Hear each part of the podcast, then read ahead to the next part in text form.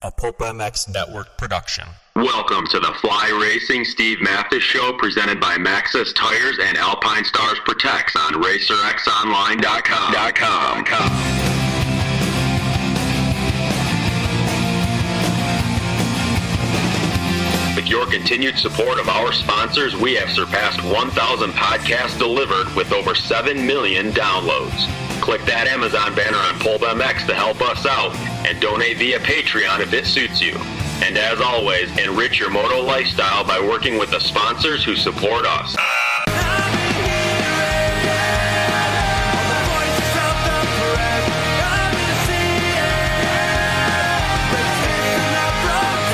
The original Moto Podcast, featuring legends of the past, stars of today, season previews and race reviews, introspection, opinion, facts, and laughs. Here's your host, Steve Matthes.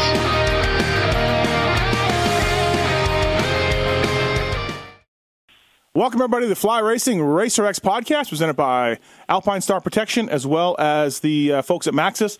Thank you for listening. FlyRacing.com. Please check them out. The official gear of Blake Baggett and Pike and the Seven Deuce Deuce and Zach Osborne and many more. FlyRacing.com has got what you need. 2018 and a half kinetic mesh out now. Also, too, Maxxis Tires. MXST is coming out soon. That is developed by none other than the King, Jeremy McGrath. Maxxis.com, whether you want tires for your truck, your mountain bike, your dirt bike, your quad, whatever. Maxxis Tires got you covered. And Alpine Stars. Love these guys. Love this company. Um, uh, great guys. Whether it's the Tech 7 that I wear, the Tech 10, which is the benchmark booted motocross, or the A4 chest protector with front and back protection that goes underneath your jersey. Alpine Star protects. Uh, thank you for pe- thank you everybody for listening. Something we uh, something different today for the podcast. Something we wanted to do to complement a story that uh, myself and Davey Coombs did in Racer X magazine and on Racer X online out today, April 10th, on uh, the can't miss kid who who missed Eddie Hicks, uh, factory Yamaha rider, and a very interesting story. And uh, to talk more about that and the story itself and Eddie and everything else, this is Davey Coombs. What's up, DC? How are you? Good, good. Uh, congratulations. Uh, I uh, feel like I was uh, just on the podium with you on this one, Steve. You you got it up and running, and it was a fascinating story. That you know, as someone who grew up in the '80s, man, I always wondered what the hell happened Right, to Eddie Hicks. right. And uh, and when you came uh, to and talk to Chase and Andrew about like you know pursuing this and Yeah. and, and tracking him down, uh, it brought back a lot of really good memories for me, and also some questions. And Yeah. uh, you know, I had a kind of a, a, a closer seat to it, I think, than than you did, uh, in that I was just getting into being a journalist and and uh, just getting ready to go to college. Uh, my own mini cycle days were behind me, but man, Yeah. we were all just fascinated by this kid they called Wonder Boy, and and um, and, and that's kind of where it started. Yeah, you. Uh, Lechien put you into the moto journalism side of things at Loretta's, right? right. he put the dogger put me in college. Right, uh, right. Not not not by tuition. Right. Uh, not by giving me a scholarship, but by giving me a long, hard lesson on the motocross track, along with you know Eddie Warren and Keith Bowen and some of those other guys that that also you know kind of grew up as as as, Yeah. as prodigies, uh, but but you know really it was it was never quite the same as you know for those guys uh, is what it was for Eddie because Eddie was just sort of this meteoric talent that all of a sudden you start hearing about in 1983 and by 1984 it was a sort of a fait accompli that he was going to be the next Bob Hannah or something. And uh, I actually got to see Eddie race for the first time in in 1984 at Loretta Lynn's. Didn't lose a moto. Looked amazing on both the stock and modified bike. And Yeah. uh, I can remember thinking huh that kid is as good as they say. Right, and, and to, to for people who want to know what I came from, I got a stack of old magazines behind my podcast desk. I was flipping through them one day. I think it was an MXA. They they polled all the riders. I think in '85, um, 1985, on Jeff Ward, RJ, Johnny O. Who is going to be the next great moto superstar? It was like a list issue, right? They had all these lists, and uh, and, and almost well, I want to say five or six out of the ten had Eddie Hicks number one on their list, and I'm like Eddie Hicks, like what happened to that dude? And Yeah. and I'm like, okay, well, I gotta let's do a story on that. I'm like, Chase and I had talked about doing longer stories for the web, and I'm like, I gotta, I gotta find Eddie Hicks. And the first guy that I thought of was Kyle Lewis because I'd spoken to Kyle about Eddie. Uh, Kyle's a high desert guy, and I know him well. And I texted Kyle and said, "What about Eddie Hicks?" And he's like, "Yeah, I don't know. I, I don't have a number. I don't know anything about him anymore. You know, obviously he was a, he was amazing on the bike, and he got me the name uh, for Dave Hem, Ricky Hem's brother, the late Rick Hem." Uh, and that's who got me Eddie Hicks's phone number. It was a it was a really really neat story to try to get a hold of Eddie Hicks. Yeah, and, and, and something of a mystery because in, in the social media world that we live in, where everyone, you know, it's not six degrees of separation; it's more like four clicks. Yeah. uh, he he was he was not easy to find, I know, and you know, mentioning Kyle Lewis puts it into perspective of the other people who were around and on the rise when everyone picked Eddie Hicks, and and that would be guys like Bob Moore, who's now in the AMA Motorcycle Hall of Fame, Ty Davis, Motorcycle Hall of Fame, Mike Kiedrowski, Motorcycle Hall of Fame, Yeah. um, you know, Sean Kalos, Jimmy Button, uh, you know, there was just all kinds of really fast kids that kind of came along and, you know, I hate to say it, but in, in, in, in the void that was left after that, that tragic accident in Ponca City in 1982 that, that Brett Smith wrote that amazing story about for, for Meta, uh, of the darkest day in motocross when, when Rick Hem and Kyle Fleming and, and, uh, Bruce Bunch, were all killed in that train crash, and uh, you know that was sort of a a real turning point, I think, in, in American motocross racing and also in American minicycle racing because there was there was always like a guy. There mm-hmm. was there was a there was a Gene McKay and there was a Jeff Ward Right. and there was a Brian Myerscough and there was a George Holland. But all of a sudden in 82 you had a bunch of kids that were coming up and you know that that that train accident happened in Ponca City, and and it seemed like you know all of a sudden everyone pointed to the next guy, and that it, ironically it was it was Rick Hem's best friend Eddie Hicks. Yeah.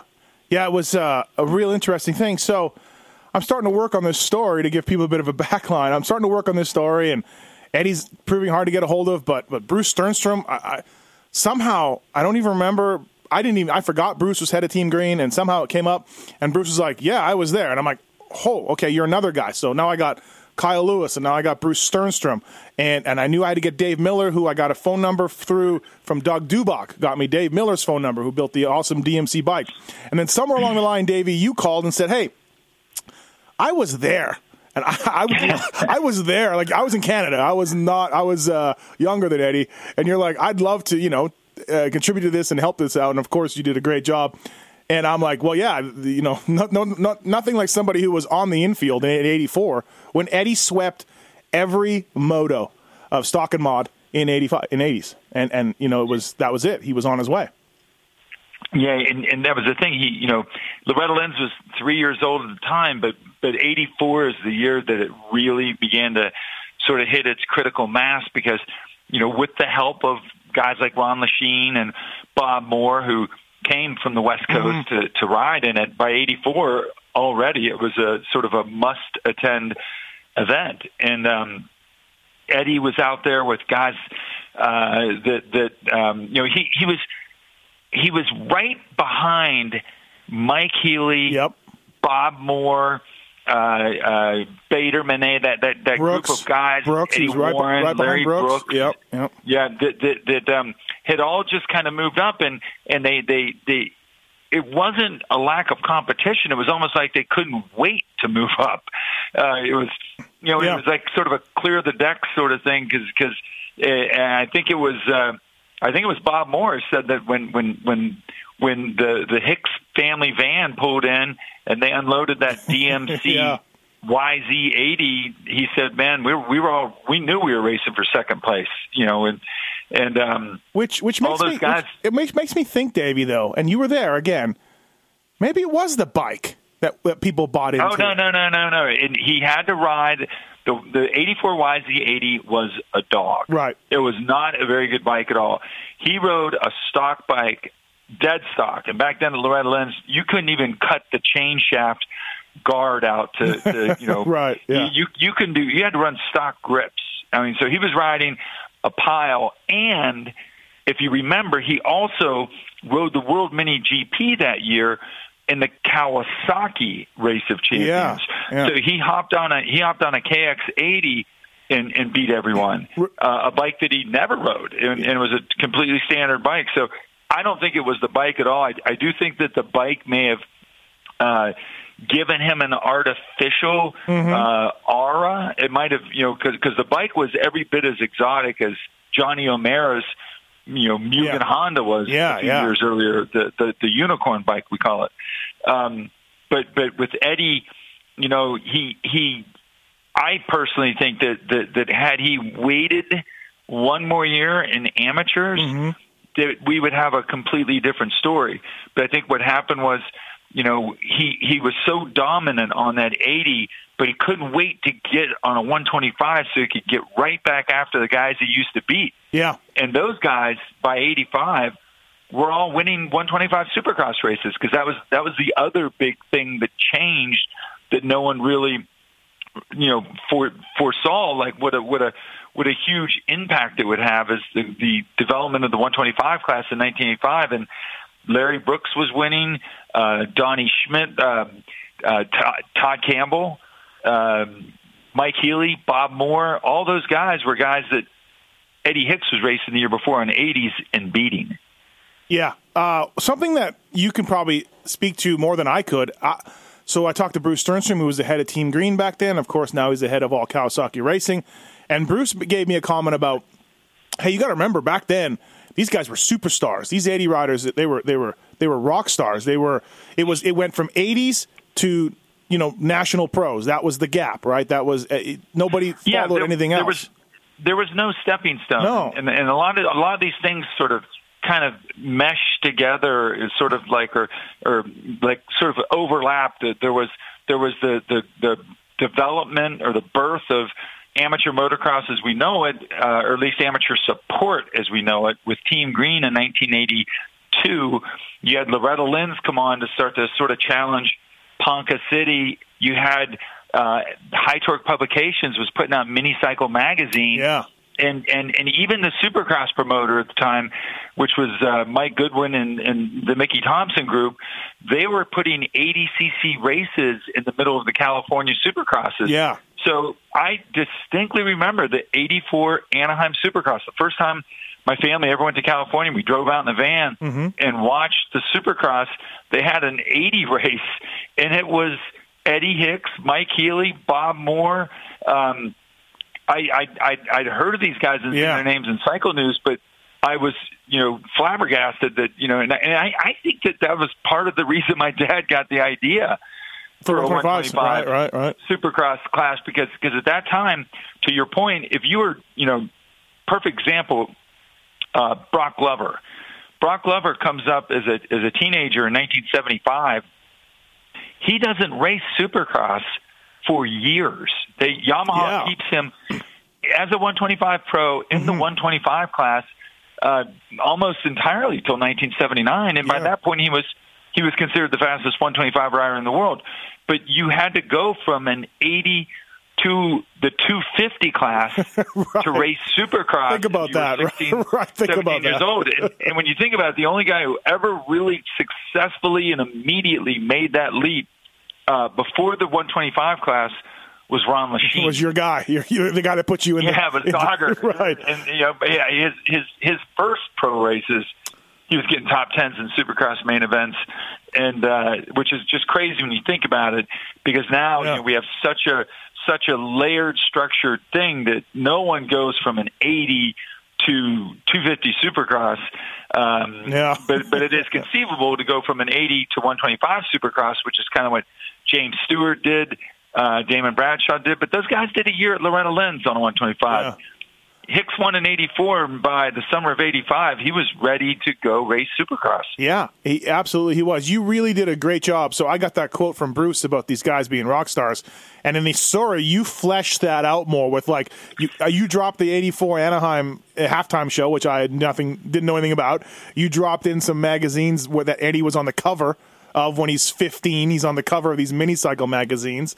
Like I, that was kind of stuff. Yeah, yeah. Not only was he on the cover he was on the cover on two different motorcycles right. because he was he was such a big deal. Like no one, he couldn't. Yamaha could not stop him from testing KX80s for the magazine. Yeah, you know, but but then again, they have Mike Healy, you know, riding a Suzuki, a Honda, and a KX82. It's just it was a different time back then, and that would all really begin to change with Bradshaw, who would ultimately take Eddie's place in the Yamaha lineup of, of, Yeah. of you know back then Kawasaki had an army of of kids on Team Green bikes.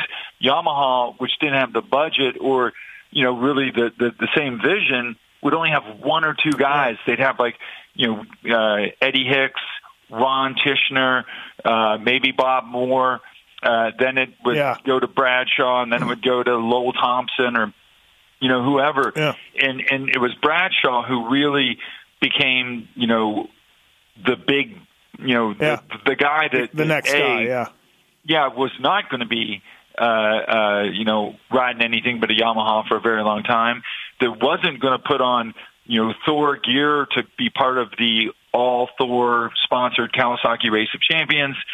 Uh, yeah. You said Bradshaw. kind of- you said Bradshaw ruined the Kawasaki Race of Champions. I did not know that.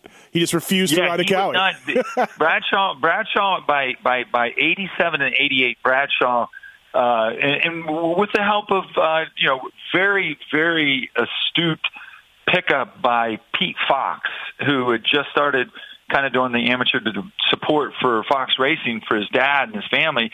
Pete was the one who said, "We got to get this Bradshaw kid." I think Yeah. he saw him at the World Mini, which at that time was uh, still taking place at Saddleback, and then he saw him at uh, when it moved out to Vegas, and and and thought, you know, he's he's the next guy.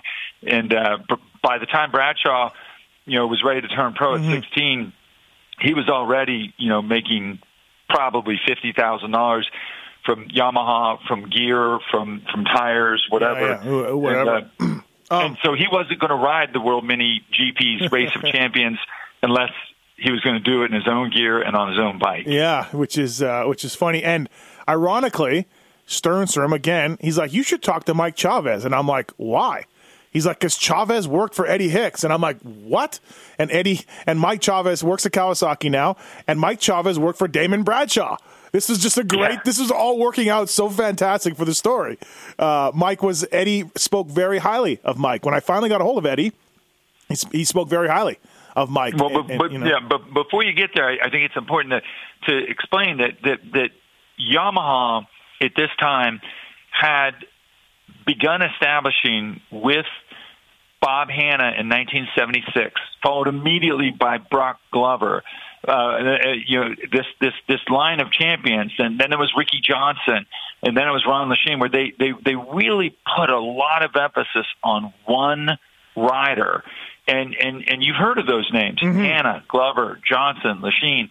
Hicks was like the next guy after Ronnie uh, in in 84, 85 that they thought by 86 would be racing and winning 250 supercross races.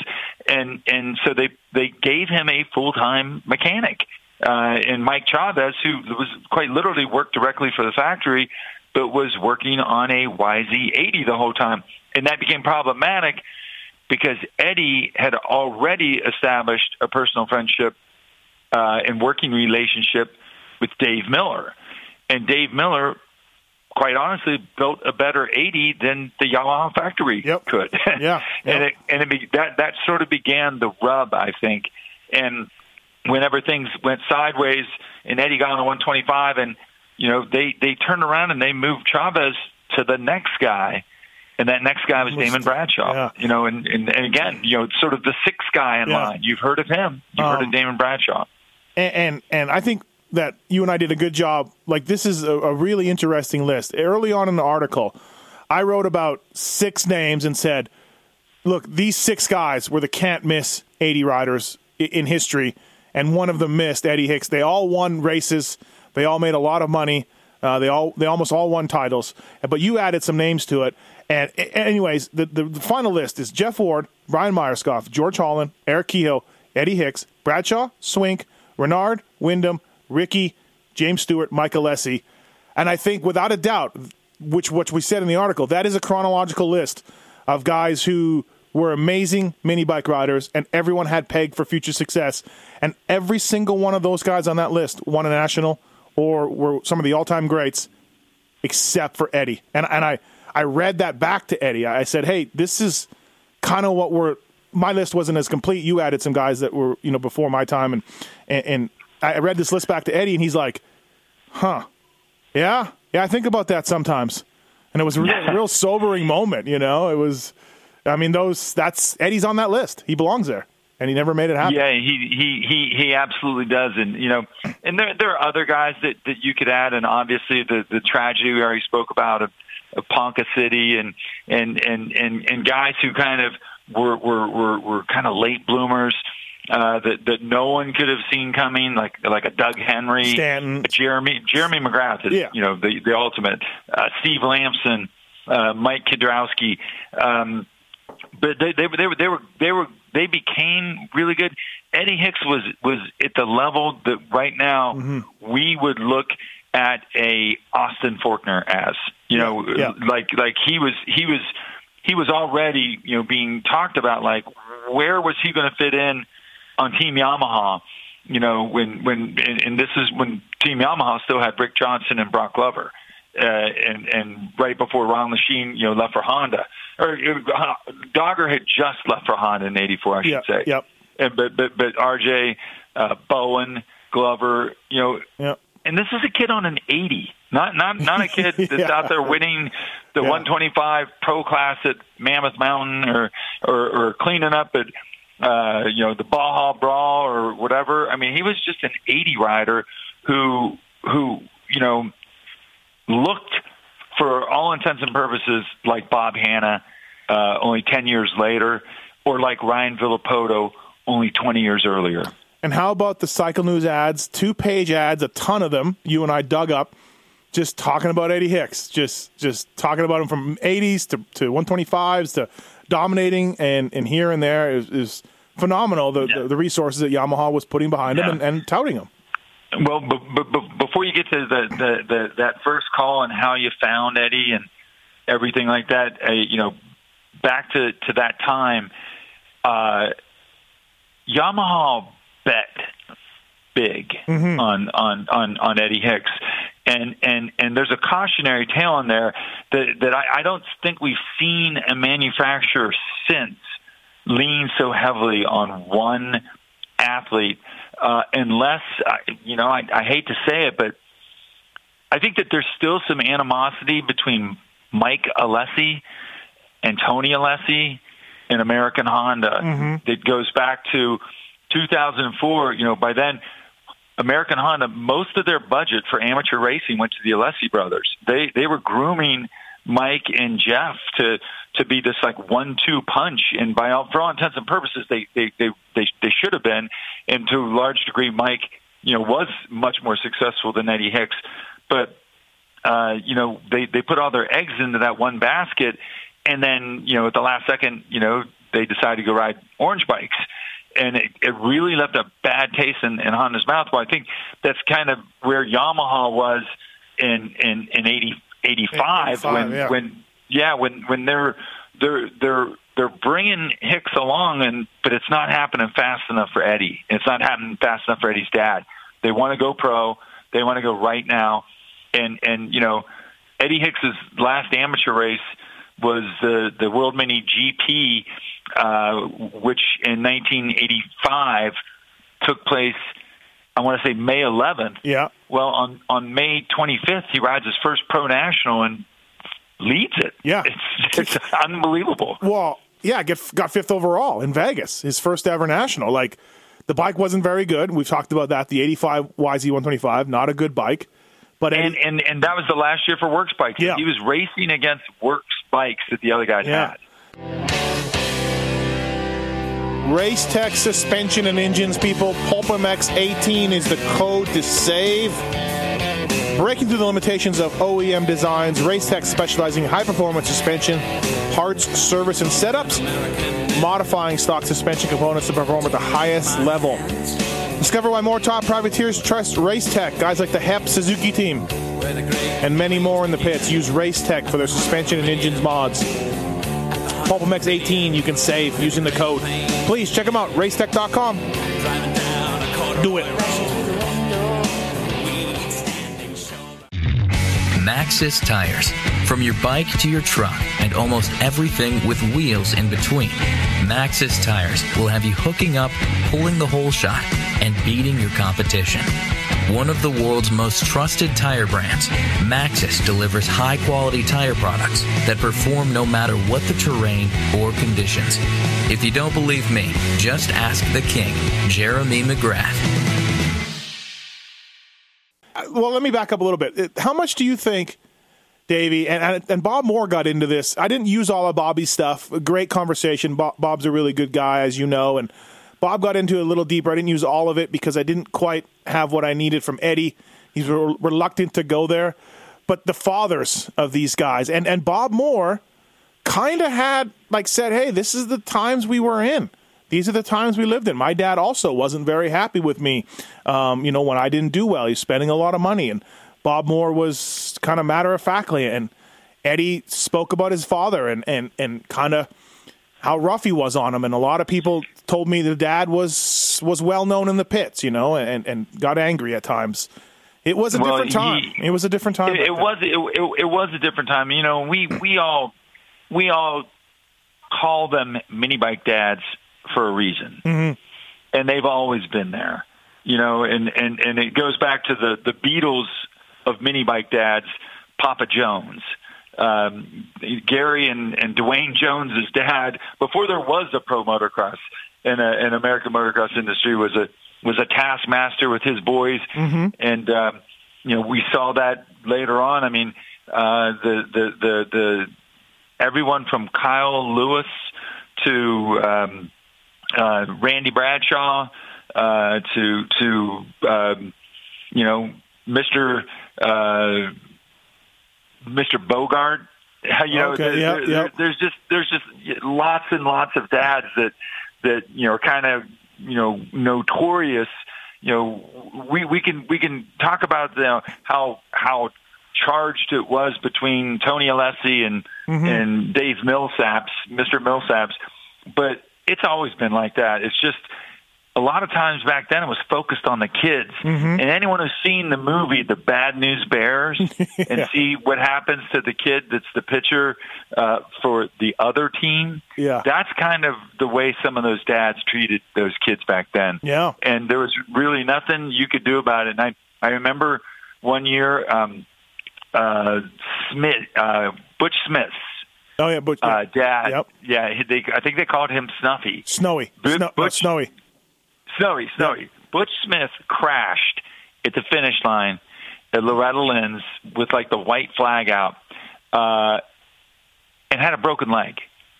His dad ran across the track and was screaming at him to get up, and and pick picked the bike up. And my dad was standing there and said, "Smitty or Snowy, you're disqualified, and that kid needs a doctor. Yeah. And and and and he didn't know that the, the poor kid had a broken leg. He was just he was Yeah. caught up in the moment. Yeah.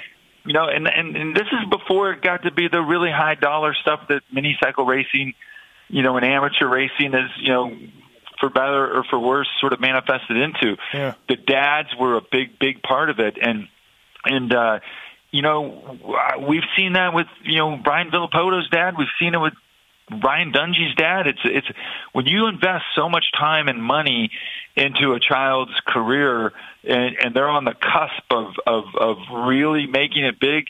You can get pretty emotional when when things go wrong, or or they're not giving it their all, or Yeah. you you you you know Well, that's the nature of any sport. But the difference is in motocross, you know, you don't have to sit in the stands at a high school football game. You can go down and be in the mechanics area. You could be the mechanic. You could be the team manager. You could be in the the winner's circle. You can be in the cool down area. Mm-hmm. You can yell and yell at your kid in front of anyone. You do that in a high school football game, the high school football coach is going to throw you out. Yeah. And uh, that's that's what happens when you know motocross is not a scholastic sport. No matter um, how you might want to skin it or or change it. And I, I imagine the same goes for go karting. I imagine Yeah, the same goes NASCAR, for golf, yeah, yeah, tennis, yeah, anything. Um, yeah, I got a sense of real. I, Eddie said him and his dad George, they communicate. He said that if uh, it's something that didn't make the story, but he said like if I were to talk to him, me, I would get along nicely with him. But he said him and George are just kind of a bit like oil and water. You know, um, some resentment there. Uh, I think on both sides. Like Eddie said that he put up some memories of his racing on Facebook page and.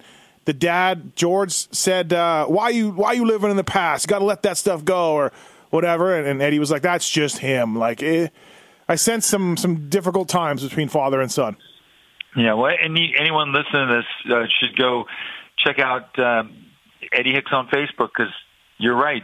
There are two photos of him. Yeah. Uh, the last I checked, and they were on that DMC bike. Yeah. And uh, yeah, the the you you know I I could sense, and you know I personally did not get to talk to Eddie. You know, like you did. I I never asked you how how what was that very first conversation like, and who ultimately gave you the phone number. Yeah, um, well, I got the number from from Dave Hem, like I was telling from from Lewis. yeah, Uh, Rick's Rick's older uh, brother. yeah, Rick's older brother. He said he hadn't talked to Eddie for a long time, and honestly, Eddie was a hard guy to get a hold of. I was texting, and he would kind of reply, and then he would go days without replying, and then I was kind of like, I called him a few times. It didn't really ring, it ring ring through. It would just shut off automatically, and I was like, well, I can't do the story without talking to Eddie, and eventually he kind of apologized, came around, said he'd give me some time, and still didn't really follow through when he said he was. But we did end up talking. He told me, um, I actually kind of had to gain his trust a bit, Davey. So he told me about, you know, yeah, my son has a bike and he rides Josh, and he he blew it up, and uh, I don't have the money to fix it, and. uh I was like, okay, all right, well that's that's too bad and everything else. And so we talked a little bit, and then he said he had to go, and I didn't quite have everything I needed. But in the meantime, I called uh, uh, James at Vertex Pistons, who uh, who sponsors the Pulp Show, and I got Eddie's kid a complete top end kit for his KX80, and said, Eddie, give me your address. Uh, I'm going to fix this bike for you, this top end, and get you the parts. And uh, so I sent him the parts, and then he got a little better with me, Davey. After that, I think I think he was like, "Oh, cool," you know. I'm like, "Yeah, man, just trying to help you out, just trying to help you know your kid ride, and and it's no skin off off my back at all. It's it's not you know nothing, no big deal." And um, so you know he opened up a little bit more after that. So That's that's, that's cool that you would you would help him, and and I I, I could tell you, I, I I know what that means because to this day. I'm still friends with Dean Dickinson um, Yep. from from R and D Racing, and back in 1980, um, he, his dad, Rudy, uh, his his uh, late great father, who was you know built all those great Suzuki Mm-hmm. Yeah. mini bikes for you know from from Brian Myerscough to to to you know George Holland and them. Uh, sent me a piston and rings uh, and a top end for for uh, the AMA Amateur Nationals, and I I always remember that. So, Ah, that's funny. Yeah, that's Yeah. that's a, the magic thing must be when you get someone on a fresh top end. exactly right. so he he opened up a little bit. I said, you know, he said he's gone through some rough times. He works at Walmart in uh, Florida, about an hour outside of Tampa. He said he kind of had to get out of California. He never dug. I tried to dig a little bit as to what was going on. He never really, you know, came clear, and that's fine. It wasn't a major part of the story, but he said he had to leave California to to get, you know, kind of clean up a little bit and get his life in order and. So he's in Florida, and uh, I said, "Well, you know, I read him that list of names, and I said, how often do you do you think about what could have been and some of the m- mistakes you made or decisions that made?" And he's like, "Yeah, more and more as I get older, I think about it for sure." And I'm like, "Okay, you know, I don't, you know, yeah, I don't want to bum you out or anything, but what, you know?" And, and then he kind of said, really boiled down to, and and this was backed up by Dave Miller and it was backed up by Bruce Stjernstrom. Eddie said he should have stayed down longer. He had an offer from Suzuki. Bruce said they made him a really good offer from Kawasaki to ride 80s another year, but Eddie Eddie said he wanted to move up. It was all on him. He wanted to make some money, he said, and, and become a pro. And Dave Miller, Bruce Stjernstrom, they're all like, eh, another year would have done done him well. Yeah, well, hind- hindsight's hindsight's twenty twenty. Yep, you know, yep, for sure. Uh, you know, if if if um, James Stewart had held back a year, uh, I, I mean, he, he didn't have to. Yeah. Damon Bradshaw. Yeah. Bradshaw got third in the first pro race he ever rode Yeah. in the 250 class. You know, Yep. uh, which was uh, you know San Diego in '89. Uh, some guys could do it, but I, I do think that that um, given how quickly things were progressing Mm-hmm. in '85 with the the advent of the 125 class, the the Yamaha not quite being up to snuff Yep, to yep. the other the other three bikes, uh, and and Eddie being uh, a little too overzealous to to move up. Uh, you, you see it all the time, but you see it mostly in other sports. Like a kid plays, you know, really good freshman year college quarterback and Yeah. or college basketball, and turns pro, and and then you never hear that name yeah. again. Yeah, for every Garnett, Uh, for every Garnett and Kobe that make it from high school or LeBron, there's Oh, there, there's a yeah. there's there's a and there gymnasiums full of people that you, Yeah. you'll never hear from, and and uh, you know, but but yeah, it, it, it in motocross, you know, there is you know now at least a, a well trod path that gets you, you know, from from uh, the that fast kid on the '60s or the '80s, you know, up to where you're you're on the starting gate at Anaheim and and and Hicks uh, tried to speed that process up. Uh, an untimely, you know, wrist injury sets him back a Yeah. little bit. The bike isn't so good that sets him back a little bit, and then all of a sudden, the most important thing that you have as a 16 year old kid, confidence. When that goes away, then Yeah. you know that that's sort of what happens. And you know, whenever we were kind of getting this all pulled together, Mm-hmm. and I remembered, I, I kept thinking, I know, I remember there was a 125 Supercross that featured him. Okay. You could really see him for a little while. And remember those those five DVD packs that you could buy that was like uh, yeah, the world's greatest, of the Supercross. world's greatest Yeah, world's supercross. greatest. Yes, yes. Well, if you if you go online and I anyone can Google this on YouTube, go to the 1985 Rose Bowl Supercross. The the Rose Bowl Supercross coverage uh, from '85 features the 125 class that's ultimately won by Larry Brooks, Yep. and it is Eddie Hicks's first Supercross, Yep. and uh, he ends up getting third. Yeah. And when you watch him riding, man, he looks like Ryan Villopoto in 2006. Yeah. he looks shorter guy. like Yeah, he's shorter guy. shorter guy standing standing on the balls of his feet, uh, almost lifting the bike. Like seems like he could jump higher than anyone, just given how small and sprite he was. And he just he he he he looks like a little kid on a big Yeah. bike, and, and it's kind of uh, Well, it's also all right there. To be clear, like after, like you said, like he turned pro after the World Mini or in May.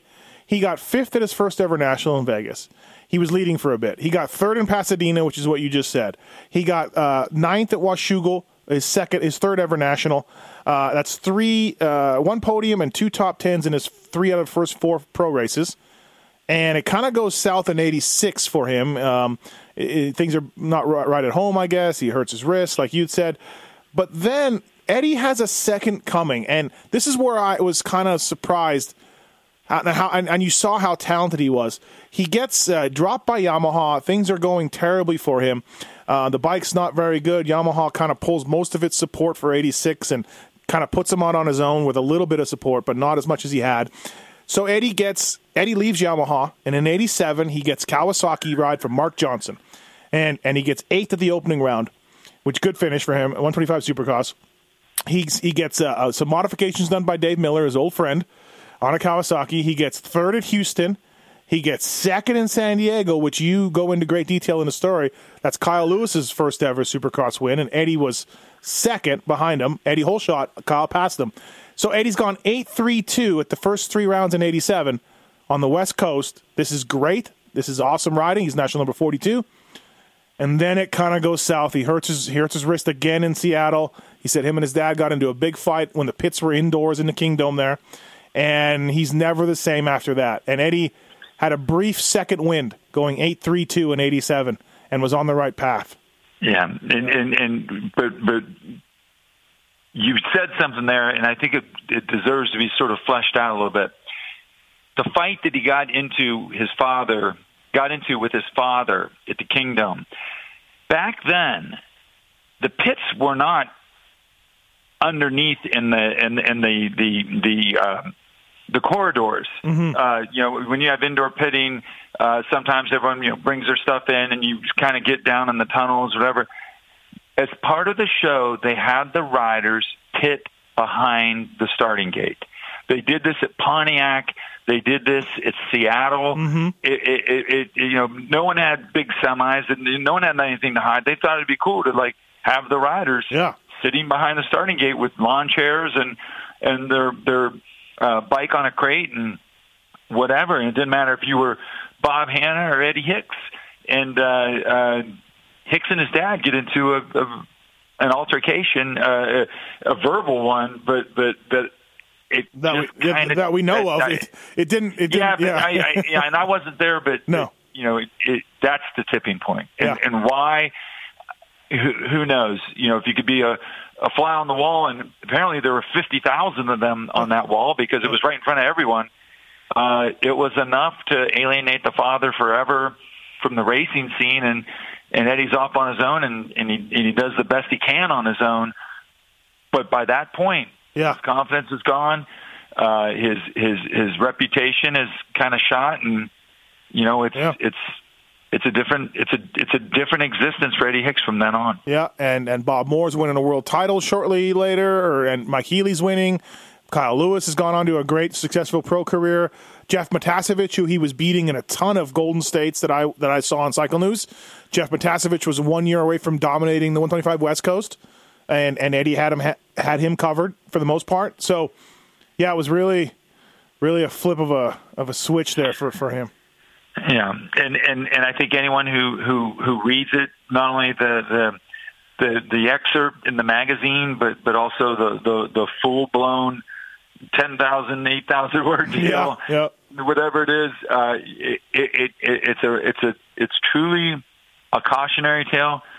But I think that a lot of people will take a lot of things away from it as to why the can't miss kid, the Wonder Boy, missed. Yeah. and and, and it could be any one of those things that we just talked about. Yeah, well, it was a lot of fun doing it. I'm glad I now know. You know, talk to Eddie. We still text a little bit here and there. His phone went silent. He went off the grid. I got him tickets for Tampa, thanks to Christina, Christina Denny at Cycle Trader. I got him passes for Tampa Supercross. Eddie came out with his son, and then he disappeared again. Uh, his phone was shut off for probably a month. Uh, I've since he's since got his phone back. Uh, I've texted with him a little bit, but um, yeah, hopefully he, he you know he finds what he needs and, and gets straightened out and, and you know keep on supporting his son and, and and all that. He seems like a really good guy. Seemed like a great guy. He was stoked to be back in Tampa, uh, and he, he walked around the pits a little bit and said he connected with some people that he, he knew from back in the day. So yeah, it was it was good. I, I'm glad. Uh, thanks for your help on it, DC. It was it was great.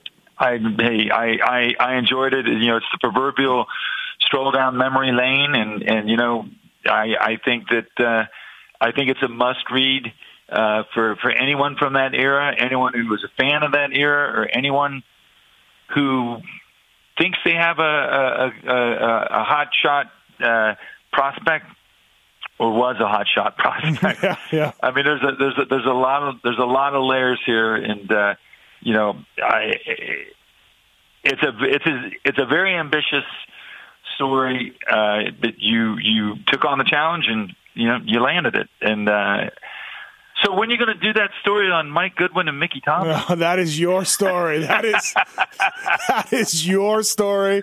You've been I talking don't mean to laugh, it. but that that, Don't- that is that is the elephant in the room. Don't you have a cassette, right, or something? You have something from Goodwin. I don't know. Uh, Oh yeah, boy. well, well, this inspired me. Put it put it that way. You- You've inspired me, but Yeah. uh, man, it was a good story. And, Thank and, you. Uh, Thank you. Wow. I, uh, I I enjoyed working on it as much as as I think you did, and and uh, I hope I meet Eddie Hicks one day because I I interviewed him in 1984 for Cycling East, but that was Yeah. That was about it. Uh, I was racing the East Coast in '85 when he was racing West Coast. Our paths never crossed. Yeah.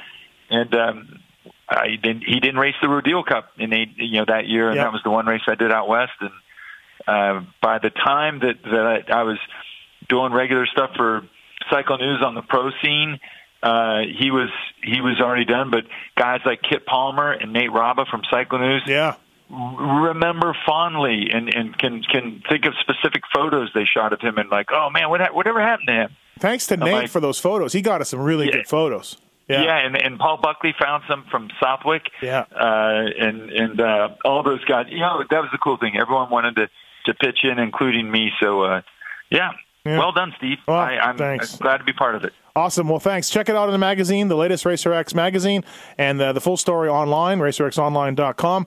Uh, thanks to Eddie. Thanks to everybody who contributed, Dave Miller and, and everybody uh, for helping me out. And Davey, of course, uh, you did a great job with, with your edits and, and the way the things that you added because, as you said, I was there, and uh, kind of beats me. kind of beats me sitting in Canada for sure. Um, yeah, and and uh, hey, the the guy who illustrated uh, the online part, uh, I don't know his name, but he did a fantastic job. And you know, Chase and Andrew uh, got that done, and, and I Yeah. think that was a big part of it because all the photos that we had, other than ones that Nate and Paul Buckley had. Were literally out of motocross action or mini cycle action. Yeah, yeah. So, and since we couldn't use those photos, we just drew them instead. Yeah, absolutely. well, cool. Thanks to uh, flyracing.com, Racer X podcast, presented by Alpinestars and Maxxis. Thanks, DC. Thanks. Thanks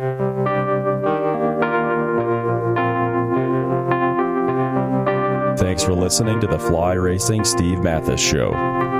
Don't forget to check out some of our past shows, including motocross legends such as The bad boy, Rick Johnson. I looked down and my hand was junk. I mean, it was sitting over to the side. The tendons were jerking in weird places. And, and my biggest disappointment with Danny Storbeck is that he never said sorry. Because Danny and I were friends, and we've never talked since. Brian Lunas. Before the 500 event, Dave and I fly to Germany, go down to Stuttgart.